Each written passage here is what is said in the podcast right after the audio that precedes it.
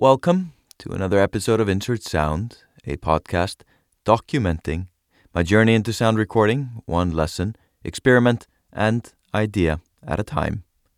My Saturday night was slow and solitary as coronavirus kept spreading through Reykjavik like any other city in the world. My girlfriend lives in London, and I work at a retirement home, putting a weird sense of life and death spin on any possible human contact. So, what better than to venture out into the night and record some sounds in a location lacking all attraction to anyone but me? Insert sound. Just across the street from me, there is an old, large storage shed, a concrete building with big metal sliding doors, once housing question mark. Now, I assume it's a storage space for Fleetwood campers, you know, those foldable house tents you pull behind your car, owned by half the population of Iceland. More applicable to my purpose of recording sound, the premise of the podcast is that the whole area serves as storage for a construction company. Jackpot. Metal, wood, glass, more metal, of every size, shape, and sound, if beaten, tapped, kicked, or hit in any other way. The conditions were good. No wind, cold and crisp, which made for good snow sounds. I've often walked this weird open storage lot, sometimes using the heavy metal construction bars as weights, along with weird rocky type of exercises. But now I was practicing sound recording and had to decide what and how to record. Metal was the obvious choice, so after setting up the Rode NT4 stereo mic in the blimp with a windjammer, I chose a rusted metal structure lying on its side, which I assume was part of a crane. Next to it was a long row of workers' housing, like used on construction sites far up in the highlands, when building hydroelectric dams, etc. With coronavirus raging, it makes such unused mobile units appear as a step taken when shit hits the fan and hospitals get overrun. Instead, I expected drug users or someone homeless to have taken shelter, though neither really seemed likely. There is a street of industrial warehouses next to me, with occasional cars speeding along, which I recorded. Then I began the process that I had in my mind. I found a big, thick piece of metal and began sliding it along the metal cage. Insert sound.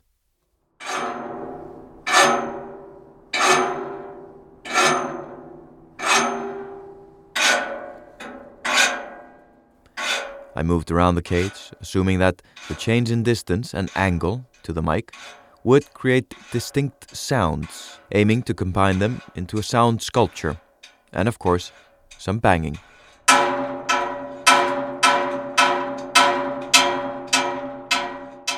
Here's where I can say there was a lack in the approach and concept. I hadn't decided on the sounds I'd make beforehand, aside from a general sense of sliding and banging. The idea was only half formed. I knew I wanted to record a background sound to put under the whole piece. This presented itself when a helicopter got closer, and I stopped, dead in my tracks, for five minutes.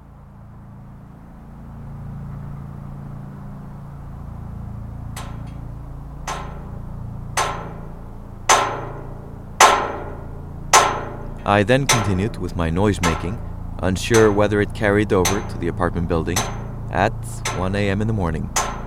A corner where four metal pieces were welded together led to this rhythmic cacophony.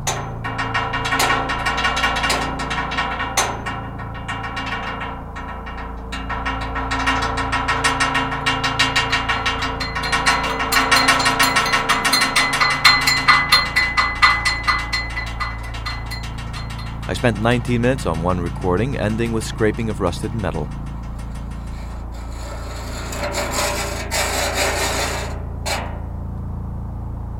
Deciding I'd keep it simple, I left, aiming to create something from what I had. So, back home, in front of the computer, with 30 minutes of banging on metal in ears, I had some choices to make.